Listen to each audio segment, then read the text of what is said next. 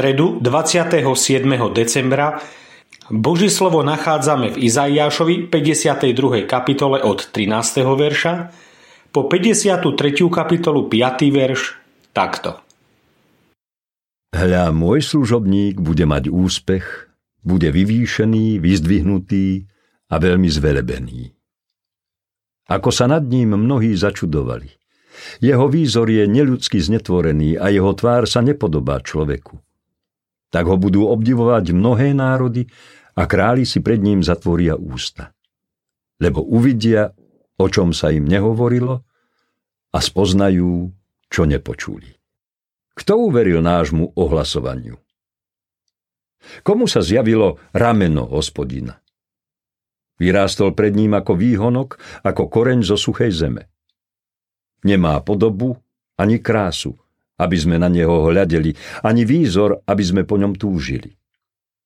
Opovrhnutý a opustený ľuďmi, muž bolestí, ktorý poznal utrpenie, pred ktorým si zakrývajú tvár, opovrhnutý a my sme si ho nevážili. Naozaj, on niesol naše choroby a naše bolesti ho obťažili. My sme si mysleli, že je ranený, Bohom doudieraný a opovrhnutý. On však bol prebodnutý za naše hriechy, zdrvený za naše neprávosti. Trest, ktorý nám priniesol pokoj, spočinul na ňom a pre jeho rany sa nám dostalo uzdravenie. Hľa, môj služobník pásť bude moje stádo. Obsah 40. kapitoly je úvodom k tomuto význaniu. Bez hospodinovho služobníka by nebolo spasenia. Ježiš Kristus ako služobník splnil sveté poslanie. Záchranu človeka z otroctva hriechu k väčšnému životu s hospodinom. Boh prišiel k nám s úlohou služobníka. Bol poslušný až do smrti na kríži. Veľmi silná je táto výzva inšpirovaná Duchom Kristovým aj pre nás, aby sme boli poslušní. Vytrvali až do konca našich dní tu na zemi.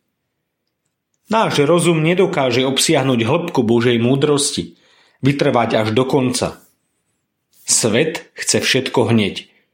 Je potrebné, aby sme to uchopili vierou. Môj služobník. Máme ho vidieť tak, ako ho vidí Boh. Zelený výhonok, živý, pučiaci z vyprahnutej zeme. Pre svoj ľud nebol príťažlivý, bol služobník. Bol plný bolesti, ako niekto, pred kým si ľudia ukrývajú tvár. Aj dnes prorok volá, kto uverí našej správe? Je to tá najdôležitejšia výzva pre človeka, aby uveril. Ak chceme žiť väčšine v Božom kráľovstve, musíme tú výzvu prijať, aby v našich srdciach vyrástol tento zelený výhodnok z vyprahnutej zeme nášho života. Uzdraví nás jeho služba ktorá porazila smrť. Je to cesta od smrti vlastného ja k väčšnému životu. Cesta spasenia. Ďakujeme ti, Pane Ježišu, za tvoje víťazstvo na Golgote, v ktorom máme slobodu od hriechov. Nech naše srdce plesá a chválí ťa. Urob si v ňom svoj svetý chrám. Amen.